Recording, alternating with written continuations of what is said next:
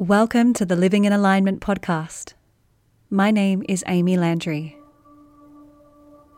Through a collage of conversations, here we distill mindful living and timeless wisdom within a modern, everyday context. Thank you for being here. Lalita Ramona Yagnik is a Kalari practitioner, Kalaripayattu instructor, yoga teacher, musician, and naturopath. She began studying Kalari healing and martial arts in 2009 in Australia. Since then, she has made several trips to India to study and train with her teacher and guru, Satguru Hanumandas, the founder of the Kalariyal Dharmikam Ashram in Kerala. She is currently practicing and teaching key Kalaripayattu exercises, forms, open combat sequences, and weapon forms, developing focus in the mind and body while building a strong foundation through warm ups and basic practices is integral to her training.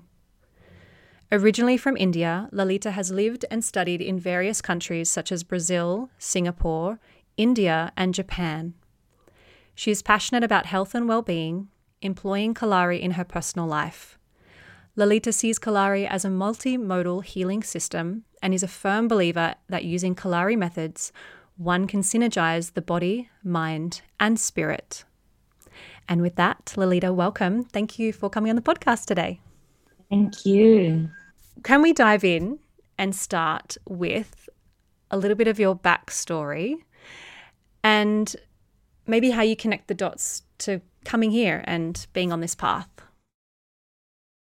Yeah, sure. Okay. Well, my story is quite long actually, but um, if I kind of shorten it, I guess I as a kid, I was always interested in natural medicines, and I was always out in the garden uh, playing with berries and crushing them, and then showing them to my family and trying to make them eat them, um, and and um, kind of play with them. And then I was always quite creative and and making up games, and I was pretty sporty as well as as a kid and as a teenager as well. And I started training taekwondo when I was living in Singapore. And then I got in, I was actually studying um, business and marketing, and I wanted to be an economist when I finished high school in India. And I came back to Australia and I started working in um, in business development and sales. And I set up a IT company with my father, actually, who also worked a long time in IT and I actually became sick. And in that, I looked for some healing modalities, and one of them was naturopathy. And I found a naturopath, and she helped me uh, feel better and start a, a really strong healing journey. And through that, I decided to give up my life in business and marketing and sales and start studying naturopathy. And so I got into that. And actually, in the background of that, I'd been traveling around the world, and on one of my trips to India, I found in Goa, in the south of India, uh, this man that sold uh, different kinds of gems. And so I started uh, making jewelry with semi precious stones and resins and on my trips in Australia and other places in the world, I started selling them. And through that as well, so I was doing that. And then at the same time, I was working in business and marketing and business development. And I was getting all this great feedback from people about the healing energies of the stones. And so then when I got sick, that was like everything kind of exploded. And I thought, Wait, what am I doing? I really love helping people. And I could see that was already happening. And then I started studying naturopathy after I got better and I was kind of in my first year of naturopathy here in Australia, I ended up going to South America for about seven years. And on one of my journeys back to Australia, I found my first teacher in Kalari. And uh, he had a Kalari Healing Center in Hyatt. And he was a student of Swamiji Sadhguru Hanumandas in India. So I came back just to do another to see my family and to do a semester at uni, and then I wanted to get a job, and I was looking for something a little more traditional, and I uh, I ended up finding Kalari as a healing modality, so the massage and the treatments, which is similar to the Ayurvedic massages and treatments, and has that philosophy also infused in it. And then he told me about the martial aspect of it. And at the time, I was also fire twirling and using staffs and kind of all came together in my experience of of martial arts and healing. And i was like this is what i've got to do. So since then i haven't looked back to back with kalari and i just love it. And i find so much um, harmony in it within myself and then just sharing it with other people as well so how did it come to be that you started teaching kalaripayattu here in australia? Well, I came back from that long journey in South America, and I uh, actually Peter Noblet, who was my first teacher, he decided to move on, and he wanted to give the class to somebody, and I said, you know, I put my hand up and I talked to my teacher, to Swamiji in India, and he said, Yeah, you're ready, take the class and start teaching. And it was really interesting because I hadn't have I didn't have so much experience teaching at that time, but it really deepened my experience um, as a practitioner and as a student as well. And so that was in 2014 that I started teaching. I also had practiced uh, karate when I was in Japan. Uh, when I was studying in university, uh, in Monash University in Melbourne, and I'd gone to live in Japan for a year. I was studying in the um, the uh, Osaka University uh, dojo, and um, uh, then I was also studying before that actually some yoga when I was in high school in India as well. Yeah, right. It's such a an a interesting fusion of so many different but complementary modalities. Yeah, so at the main at the moment, your main focus is essentially teaching and sharing and growing the Kalari community in Australia. Would that be correct? Yeah. Yep. I currently we're we're having well because of the current COVID situation, we've actually moved all our classes online.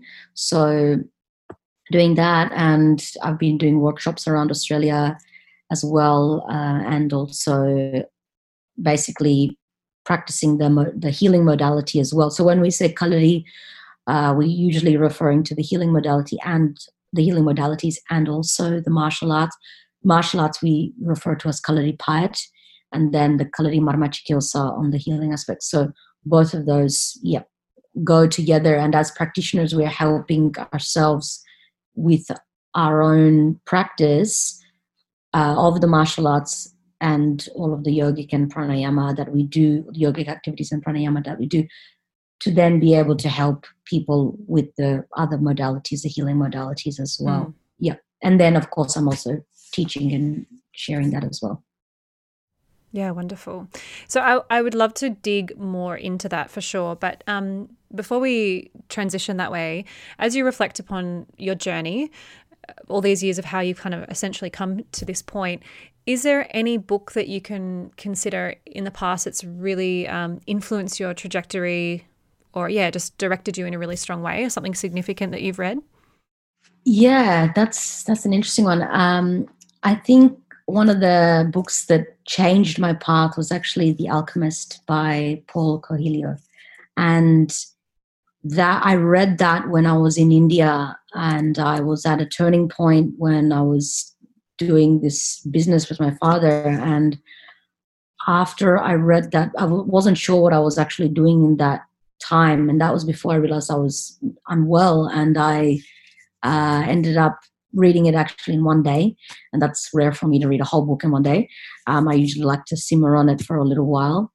And it was just so interesting that reading about somebody else's journey and their path i don't know if you've read that book before um, but it's just so such a beautiful journey and so many adventures and it started to I, I remember that moment very clearly because when I finished the book at the end of the day, I just thought, what am I doing? I'm really young. I have so many adventures to live, and I feel like I'm living a life of maybe a 40 year old right now.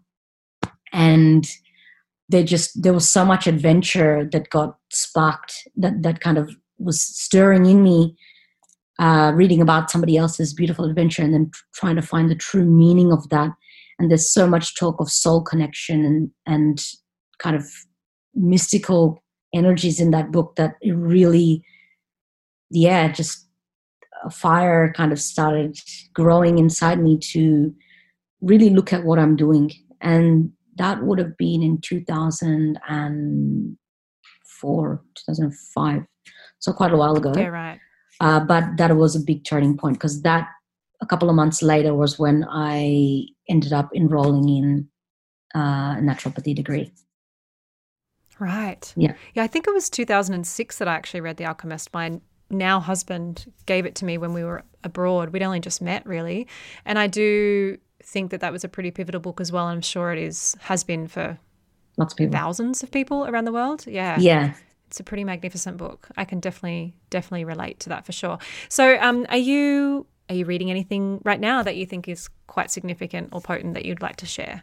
Um, I'm actually reading a more technical book right now that I'm well, I'm rereading it. I'm kind of it's on it's right next to my on my desk, um, right next to my computer. So it's it's actually Marma. It's studying the Marmas by um, David Frawley.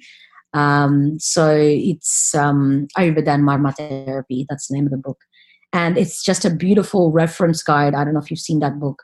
Um, it's it's so such a nice reference guide, and sometimes I'm just opening it up and uh, looking at different you know parts of the you know each marma and then what they're actually describe he's actually describing and and the connections to different aspects of ayurvedic uh, philosophy and then also the physiology as well anatomy and physiology so that's been really interesting for me uh, most recently because one of the things i've been working on a lot is rehab injuries uh, and also just generally helping people with stress and anxiety. And because I can't do massage on people uh, right now, um, also including, uh, uh I guess, um, sharing that information with some of my clients and students so that they can work out how to do some of their own self massage and get through this time. So that's been great. Um, plus, also, it's it's been such a good book to reference for injuries and then connecting them through the body as well. So, yeah, that's a bit mm. technical. It's not as enlightening, I guess, from uh, you know just a general perspective. But for me, that's surely one of the things I like to have. Yeah. Dr. David Frawley has so many good books. Like, if anybody listening, you know, Ayurveda, Marma therapy, like, just yes, he's a wealth of knowledge, and it's such a blessing that we have access to that knowledge through through his work and through his writings. Absolutely. Um, okay, so let's dive in now. Can we speak a little bit about Kalari and Kalaripayattu? Um, yeah. You know, I was introduced to it through one of my teachers, Kalina Shakti, and um, she studies with her teacher in Kerala. And then, of course, I read When the Body Becomes All Eyes. Yes. Uh, the book by Philip Zarrilli. And then I did a workshop with Alana Gregory, whom you know, uh, here in Newcastle. I think that was. I don't even know, a number of years ago now. Yeah. So that the the the interest in the system and the practices very much complements my own personal interest in Ayurveda and yoga and even even Odissi dance. Um, but if someone was to ask me really what it is, besides saying, okay, it's a South Indian martial art form from Kerala, I don't feel like I could give it any justice. So would you mind kind of explaining Kalaripayattu, Kalari, and however you think is um, relevant and, yeah, digestible for someone who probably doesn't really have any understanding or awareness of it? Yep.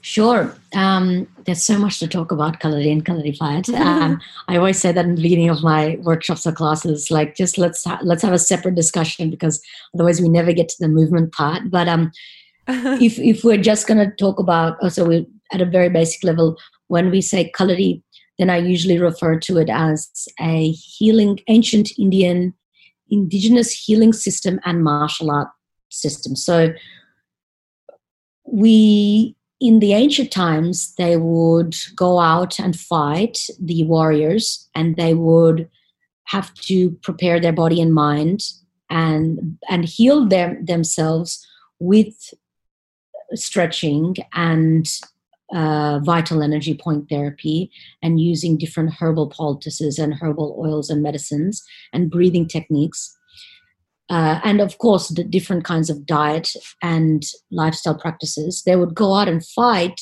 and they would because they studied the vital energy point the main vital energy points, they would be able to then attack their opponents and defend their own. And then if they had somebody who had been attacked, they would be able to revive them using that vital energy point therapy.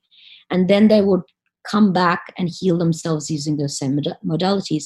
In that way, the Kalari warriors, from, which traditionally come from the Nair castes in India, and, and that's, of course, one historical account, they would use both the healing modalities and their awareness of fighting techniques and vital energy points to then go out and defend their space. So that's one of the origins and how can be easily understood is like how could you have these two things come together we have seen kalari develop and evolve alongside yoga and ayurveda. They come from vedic similar vedic traditions and we can go back to vedic uh, scriptures and see that there was warfare there was archery there was all these uh, battles that happened um, and even in different kind of Indian mythology mythological accounts as well, and they were using Kalari Payat in those account in in those uh, in that history. So we've got a lot of history that's kind of developed it to what it is. Um, it is Kalari Payat is a martial art. Kalari the Kalari is actually the training pit, and Payat means to train. So we're training in that this pit, which is about four feet underground. Um, and we are studying how to train our body and mind to come into unison. We are training also, as my teacher Swamiji always reminds us, to be better people.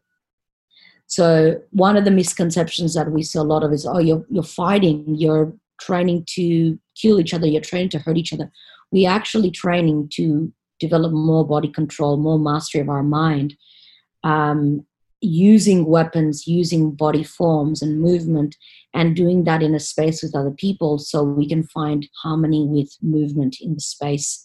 And then, of course, mutual respect for each other as well, because we're interacting and we're literally sweating, you know, right next to each other or on each other, you know. So I think that's important to understand about Kalari uh, and then bring it into even the context of why we're practicing it today. Kalari Payat, sorry.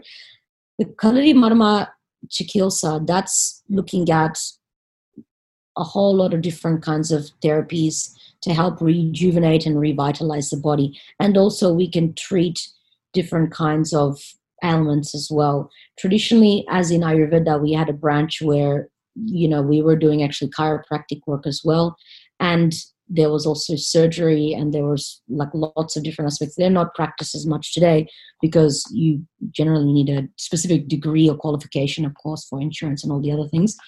But uh, we used to be able to do all of those kind of practices as well.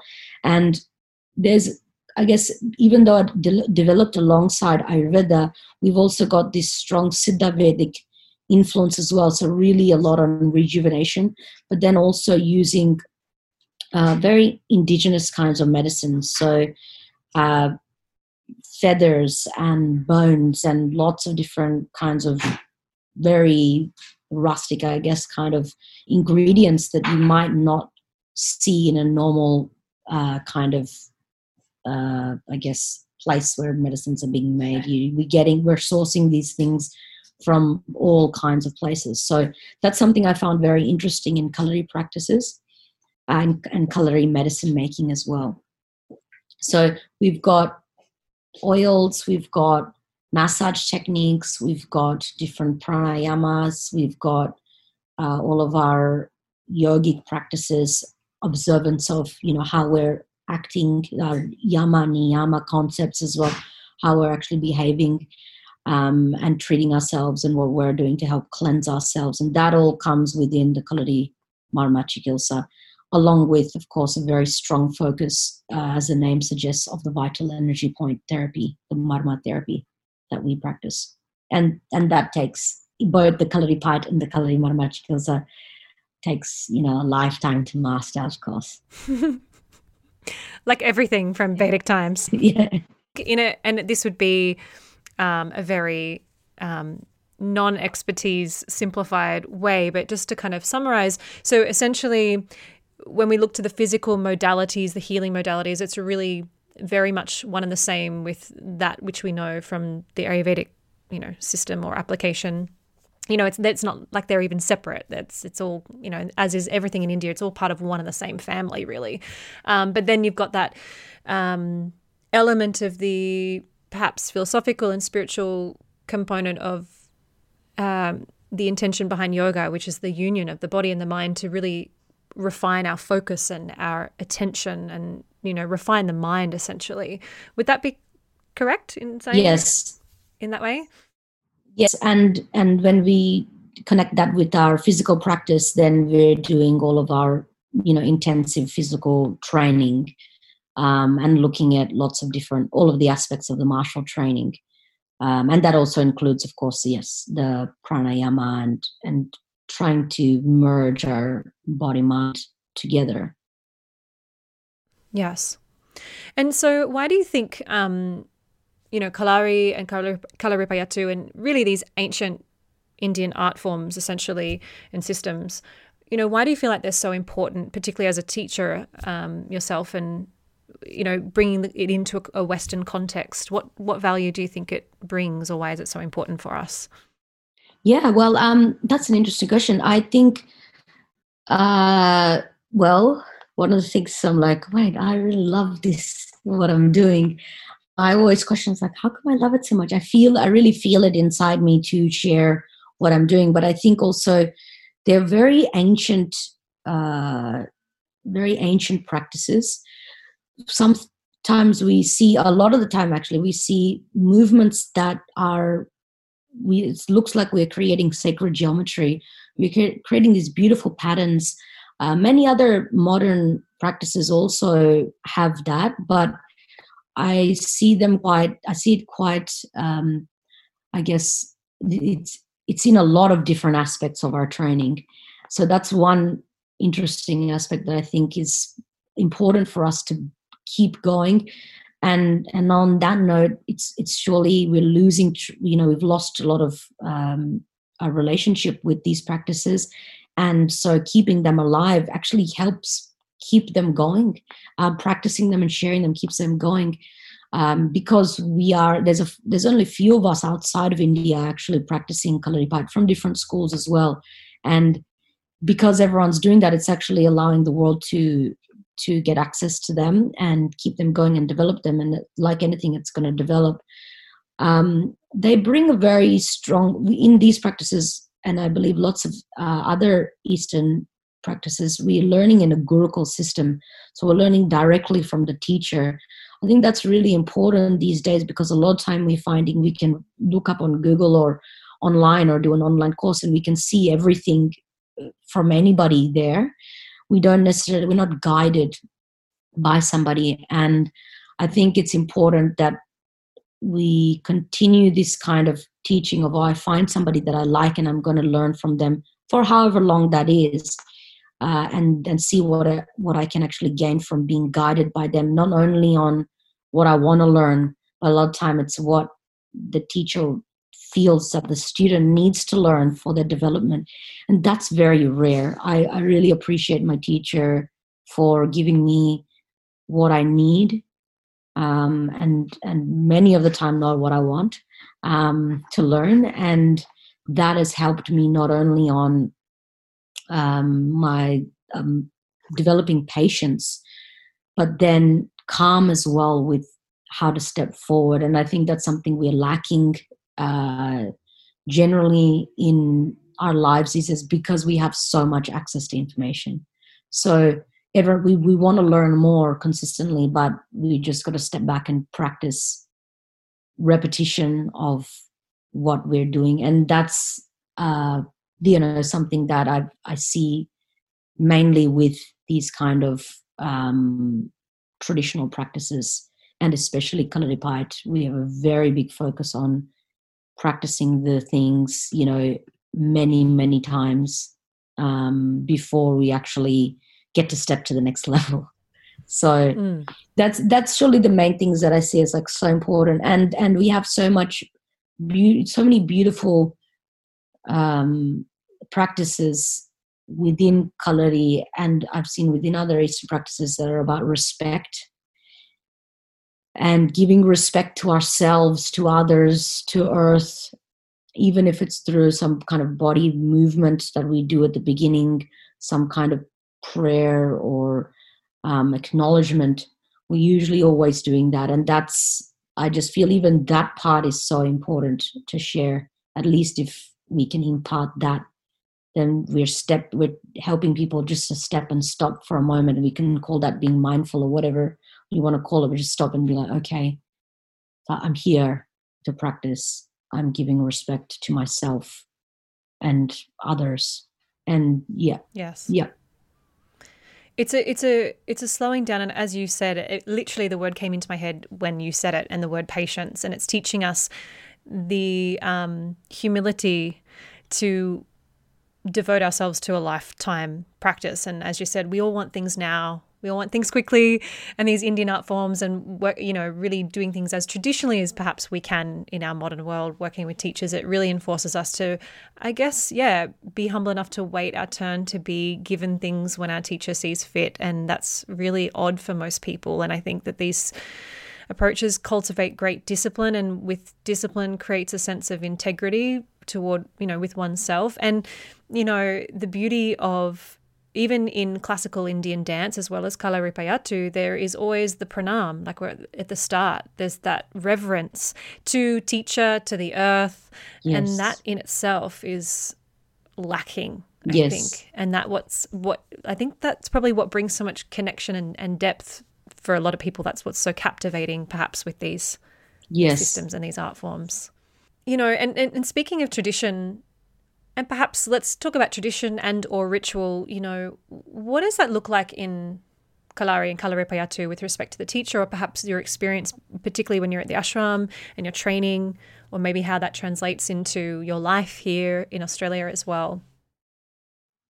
Yeah, I guess like in in the ashram we are and and what I try to do here as well in classes and even in my own practices, we're keeping in that in, in the format of we're going to do our discipline every day. And you said that really perfectly. It's like it's really also about developing our daily discipline or you can we can call it self-care as well or our, our ritual. I like to use that word because it's something also that we are lacking generally because we're used to doing whatever we want whenever we want. Um, i find that in India. So in the ashram, we have a big focus on seva and helping maintain the space because we have animals, we've got plants, we've got a whole kalari to look after, and then there's a temple there. There's also people come for treatments, and we have to make medicines. We have a lot of things to look after, and so we normally, and and that's what we do in the in our tradition, I guess we can see that that's one of those are the things that we have to do to actually maintain that space so we can continue to practice. So part of being there and part of the, that tradition is to actually every day try and do your best to serve and to go and help in each aspect of you know whatever it is that we need to do and so um, in other kalaris I, that don't have an ashram, they would have something different. They they may not even have any of the same things. Actually, they might just go for training and and then that's a completely different thing. But in our ashram, because we have all of those things there, we actually have to maintain them. So within the kalari world, or within the, let's say the kalari pit, when we step in there, we we prepare ourselves in I guess the traditional way and and some of the rituals that we do are when we get up we take a we, we bathe ourselves we cleanse ourselves to then start our training we wear our belt our kacha to help remember that we're bringing all our energy from the central area. We step in as much as we can with a peaceful mind and we go to the southwest corner and we do some kind of pranama prayer and then we also bow to our teacher. And that is part of either we do that here uh, i encourage we do that here as well um, and when we bow it's not just we're bowing to our teacher our teachers bowing back to us in the same way of thank you for coming and i'm giving back respect to you the same way.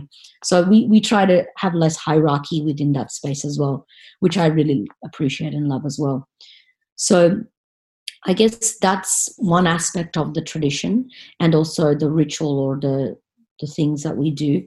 And and for me yeah that's something that's important as well so maintaining that. And of course i can't do that specifically here in a kalari because i don't have a kalari pit and my teacher's not in front of me but i call my teacher uh, as much as i can to maintain contact when i'm not actually physically there. And we're always using that terminology of pranam. And speaking asking questions to hear his opinion. Um, and that's something also just very sensitive i think thing in in Indian tradition, maybe Kalari tradition as well.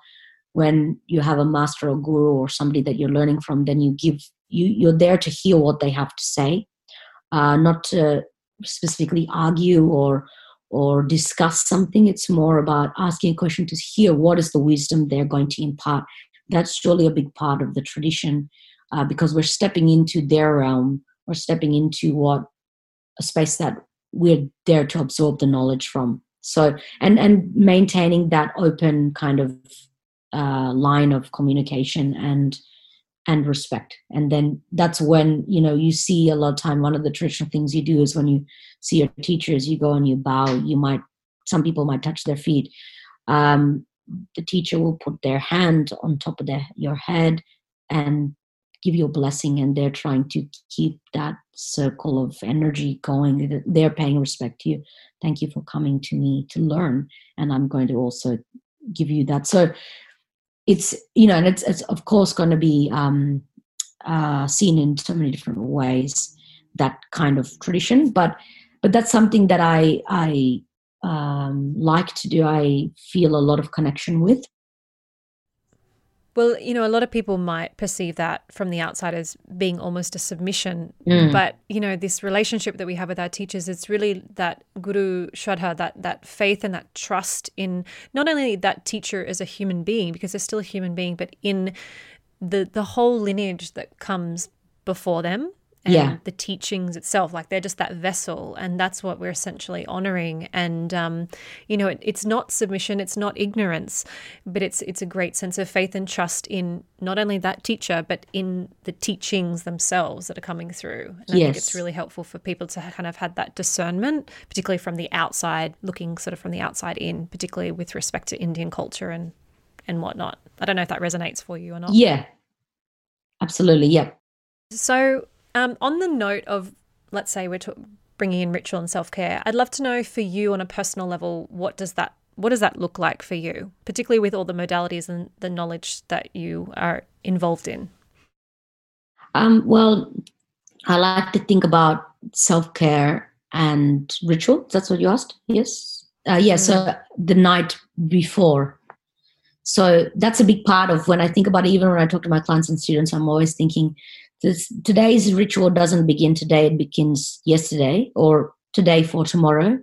And so thinking about what I'm going to eat, um, what my training might look like, when I'm going to do my pranayama, that's all starts on the day before.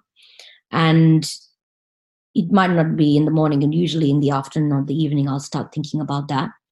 And then, you know, something that I do in the morning is usually waking up and cleansing my mouth and then drinking some warm water. I have a chai, and then I start my training.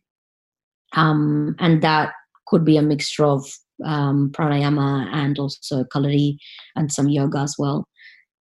Then usually I'm having, um, you know, uh, my breakfast and starting my day, and I'm and and that to me actually because I a lot of time we're looking at self care and people are like, oh yeah, I'll go for a massage once a month and that's my self care. For me, I think it's about actually a daily commitment to doing the things that I know put me back in balance.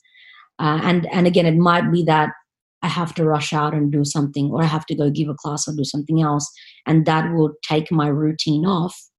But then I usually will s- try to come back to something that I'm supposed that I had planned to do later in the day. So. Hmm in terms of self-care those are important things developing a, a, routine which probably sounds all of a sudden i'm trying to think that sounds very disciplined um, that i've got those kind of things that i like to do.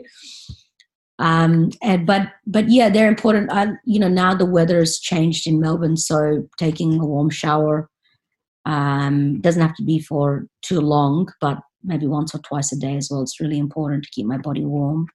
Uh, that's a really important part of my self-care. And then looking at yeah what i'm putting in my mouth that's super important to me. Um, so i i you know try my best to eat for my body type and what's going on in my life at the moment as well. And um, yeah exposing myself to really you know good kind of sound some because i'm a musician as well so listening to um, music and and playing is also really important so there are things that i mm. thoroughly enjoy doing and try to also keep as part of my own self-care so and then you know for me it's I mean, important is to do massage as well. I do some of my own self massage, but I also am very much into going to get some treatment. A lot of time I will go once when I go to India. I'll usually take a 7, 14, or 21 day treatment when I'm there. So massage every day, different types of treatments every day. And and that's mm. yeah, really important. And then another really important thing, especially now that I've been doing is really feeling that sense of gratitude. Um, coming from, you know, seeing lots of different things my whole life in third world countries and other places in the world where there's not that much, I feel fortunate to have had that exposure at a young age and um, really just sitting into thinking about what I've got uh, and how I can help uh, myself and other people as well. Um, and and that is actually one of the high priority things that I'm trying to do on a daily basis these days. It's interesting because um, I've been doing some direct study with Dr. Robert Svoboda lately, and oh, yeah. you know he often says, no matter what's happening in your life, things could always be worse. Things could always be worse, and, and you know, and this is what you know things that come through his teacher as well. Just always remain calm. Things could always be worse, and that, you know, and that's the thing when we're really wanting to be grateful. There's always, always something to be grateful for. And that really anchors us back into that stability and that stable mind as well. But I, I really appreciate your wisdom of, you know, it, the daily routine or the morning routine, the self care really begins the night before, and, and it does. It's even if it's as simple as like, oh, okay, remembering you've got to soak your lentils for you know your dal the next day or your khichdi or something like that. But that that you know that intention. And a beautiful friend of mine, she started this um, practice oh, last year and she said every before I go to bed at night I'm always unpacking the dish rack. So I walk into the kitchen in the morning and everything's clear. And it sounds pretty simple and dry but the effects of that mm. on her nervous system in the morning has obviously been really profound so it's like these little things that we can do the night before mm. particularly if we have a really set kind of routine as to what we want to do or a practice that we need to do. Um, and as a mum myself, I can think, yes, that definitely makes so much sense, like to do things the night before, you know. So there's immense value in that, absolutely. Yeah. Is there uh, something, so just transitioning here a little bit on the note of studentship, what do you I know that you were reading Dr. David Frawley's book at the moment and you spoke to that, but you know, what do you really feel like you're immersed in learning or studying even informally at the moment? What's just yeah, of interest to you right now? yeah i'm i'm really actually interested in this connection between our the um i guess eastern and western kind of approach to looking at the body and then actually the marma points so at which points um at, at certain points like what what's actually there what's the the actual anatomy and physiology and trying to make sense of how on a physical level or on a medical i guess using medical terminology what that actually means and how it can mm. affect different parts of the body. So that's that's been really interesting. There's um, a couple of books that i'm looking at to try and look into that a bit deeper uh, so that's that's been on my mind it's been on my mind for a couple of years but i'm getting a lot more interested in it now so it's more that you're overlaying sort of trying to um, draw together the subtle body with the physical body and see yeah. what those parallels are. Yeah, that's cool. Yeah, and also I mean, there there are some people that, and um, you know, Vasant Lad and also Deb Frawley have looked into, and when they're explaining, you know, different points of the body, um, they and there's one book as well, the the Marma points in reflexology, so uh, and and ac- acupuncture points, and and and they're actually put together the acupuncture and the Marma points together, and and they've done a really good job of that. But um, yeah, really just looking at, you know, how they can be explained, but then, yeah, where they are. And I think something that we don't see a lot of is understanding, you know, when we're looking at a marma point, why that might, you know, putting pressure on that point or different kind of oil or whatever it is would actually help a specific ailment or help mm. something going on in the body. And so being able to actually explain that has been something that I'm trying to get deeper into. Um, I'm also going through a couple of injuries at the moment and um, uh, working through them, and so trying to develop more awareness and and more knowledge on how to go about rehabilitation.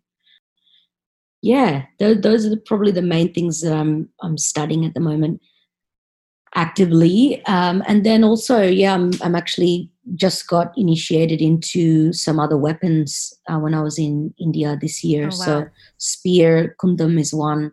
And uh, so I've been trying to get deeper in that training. So that's something a bit different, but really interesting for me. Yeah. That comes back to that concept of tradition. You, you wait until the teacher gives you, you know, what you're given Whereas in the West, we're just so used to going, I want to do that, so I'm going to do that. Yes. Know, which is interesting. Speaking of teachers, um, you know, when you consider your entire life, who would you feel would probably have been your greatest influence or mentor or teacher, however you want to understand this question, but who's that significant person that's really, you know, made a change or a big influence on your path? Mm, that's interesting. Um, well, there's probably a couple. Can I have a couple, or can I can I have one? yeah, go for it. I would say Swamiji, my mother and father. Those three together, uh, Swamiji, so Sadhguru Hanuman Das, my teacher, Kalaripayat teacher in India. I mean, I've been so fortunate. I've had so many amazing teachers, uh, oh, so many amazing students that are have been such great teachers to me as well, even in the last couple of years. But those guys, so my, my mother, father, and, and then Swamiji, probably been the people that have really helped me in the last couple of years, the last 10 years, to put in these little pieces of wisdom that have helped me on my path. And yeah, they, the three together actually, in between them and taking the wisdom between them and then understanding that or deciphering the information that I'm getting and then acting on that has really helped guide me. So, yeah, they're all super different people, but all bring in such different kind of information to my life and mentorship. I'm so lucky to have them. So, it's a great blessing to have your teacher in India too, because you know it's to have a real master that you can learn directly from in person is huge and is quite rare, really, particularly with a, you know a traditional art form for sure, an ancient art form, really. Yeah. So um, it's such a gift, absolutely. Um, I would love to ask you a few little simple, rapid questions, if that's yeah. all right. Um, what's your favorite sound? Didgeridoo. Oh, cool. Didgeridoo. Yeah, nice. Yep. Wow. Yep. Absolutely. Yeah. What's your favorite place? It doesn't have to be geographical. Oh, I would say, yeah, no, actually, a location, yeah, Brazil.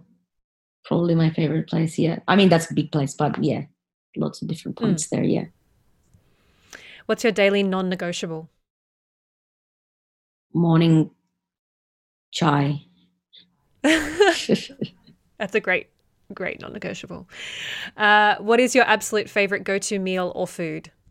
Ooh, right now it's a these turmeric uh, sweet potato noodles with uh, like a, a, Chinese broccoli and a uh, uh, what is it that uh, macadamia cheese like on that. It's oh. like super yummy. All all available from this beautiful store called Terra Madre here um, in Melbourne, where they've got everything natural and organic and stuff. But that's yeah, loving this turmeric sweet noodle, uh, sweet potato noodles, so yummy. Um, yeah, yeah. I kich- khichdi, of course, a second. Khichdi, surely second. That's like the I can make that in like half an hour flat. You know. Yeah. Yeah. Mm. That's a staple. Yeah, that's a staple. That's weekly staple. Awesome in light of COVID and everything going online and, and whatnot, um, what is coming up in the pipeline for you, maybe personally, professionally? Um, what are you doing teaching wise, workshops? What's the uh, what's the plan? What's happening now? What's the plan for the future? Well, um, we are we just do we, we've got uh, weekly classes right now. Uh, right now, we're just focusing on the intermediate students, and then in two weeks we'll be starting beginners classes. So that's going to be great. We currently got some free Sunday classes going as well. So just kind of introductory sessions for Kalaripayat, so beginners level, um, but everyone's welcome for those. And then in a couple of weeks, we'll start a beginner series. And I would like to do some physical workshops in New South Wales, hopefully, um, and Queensland. And uh, also might do some Kalari yoga workshops as well, so online at this stage. Uh, I'm planning to, I'm currently renovating a van uh, with my partner, and we are hopefully going to be uh, driving north soon. So I'm going to be taking a lot of, uh, doing a lot of work online, a lot of teaching online, and consulting online as well. And I would like to develop a membership portal where people can come and also have classes that are recorded or sessions recorded and then kind of tailored to different levels as well. So that's kind of what I'm slowly working on to then be able to move around and then still continue to share from beautiful locations, of course, um, in the background rather than indoors. And yeah, and then hopefully we can get like if things you know open up, we can get a retreat happening soon. Um, nice. Yep and that'd be fantastic. yeah international is what i had planned to do actually. So go to europe or somewhere and uh, do some retreats and uh, workshops. And that would be infusing kalari treatments and also martial arts as well. And then you know love teaming up with other people and practitioners as well to kind of co-collaborate. Yeah. Yeah great. That sounds really exciting. So basically for anybody listening wherever you live in australia right now they can essentially do classes with you online at the moment. Yep. Um, and particularly starting off with maybe like a free Sunday class or yeah. something, which yeah. is great. Yeah. So these are the blessings for COVID lockdown. We get to access all the good stuff that we may not have otherwise been able to access, which is that in itself is is wonderful. You know. Oh yeah. So, but we would love to have you come back up the coast. That would be awesome. Yeah. Well, it's keep us posted on that. It's secretly going to be happening soon. it's got to be secret because you know what's going on now. But toes and fingers crossed. Okay, you can keep us in the loop. Um, so, where can the listener find you? What's the best website or social media that you, yeah, that you're using? Uh, the uh, tag on on Instagram, so it's just Kalari Healing, and then that will the the bio there will take you to kalarihealing.com, and then you just go to Kalari Movement and Kalari Online tab, and then that will take you to the class to register for the classes. Um, and then the book online in the Kalari treatments will take you to consults as well if anybody's interested in that. So, yeah, kalarihealing.com is basically the website that you can find everything and also be in contact with me directly, which everyone okay, perfect. is welcome to do. Yeah. Yeah, great. Awesome. Well, thank you so much. It's been such a joy to have you, and I, I feel really inspired. And it's I kind of wish we lived closer. I know, I know. I know. Well, it's so nice to immerse in all the goodness. Yeah, yeah. Well, it, yeah, like I said, I'm moving north, so yeah, it shouldn't be too long. Yeah. Good news for all of us. Yeah. oh well, thank you so much again. It's been such a pleasure to have you and thank have you. this dialogue, and hopefully, you can we can spread the um the just the the beauty and the joy of yet another incredible, you know, art form from India. So thank you again. Thank you. Thank you so much. If this episode was of value to you and your life please subscribe. And if you can think of someone whom would benefit from this dialogue, please do them a favour and send it their way. If you feel called, hop on over to iTunes and leave a five star review. This is the best way to get these conversations into the ears and hearts of our wider community, to those who need it most. You can find me at amyelandry.com or over on Instagram at amyelandry. May we all move a little closer to a life living in alignment.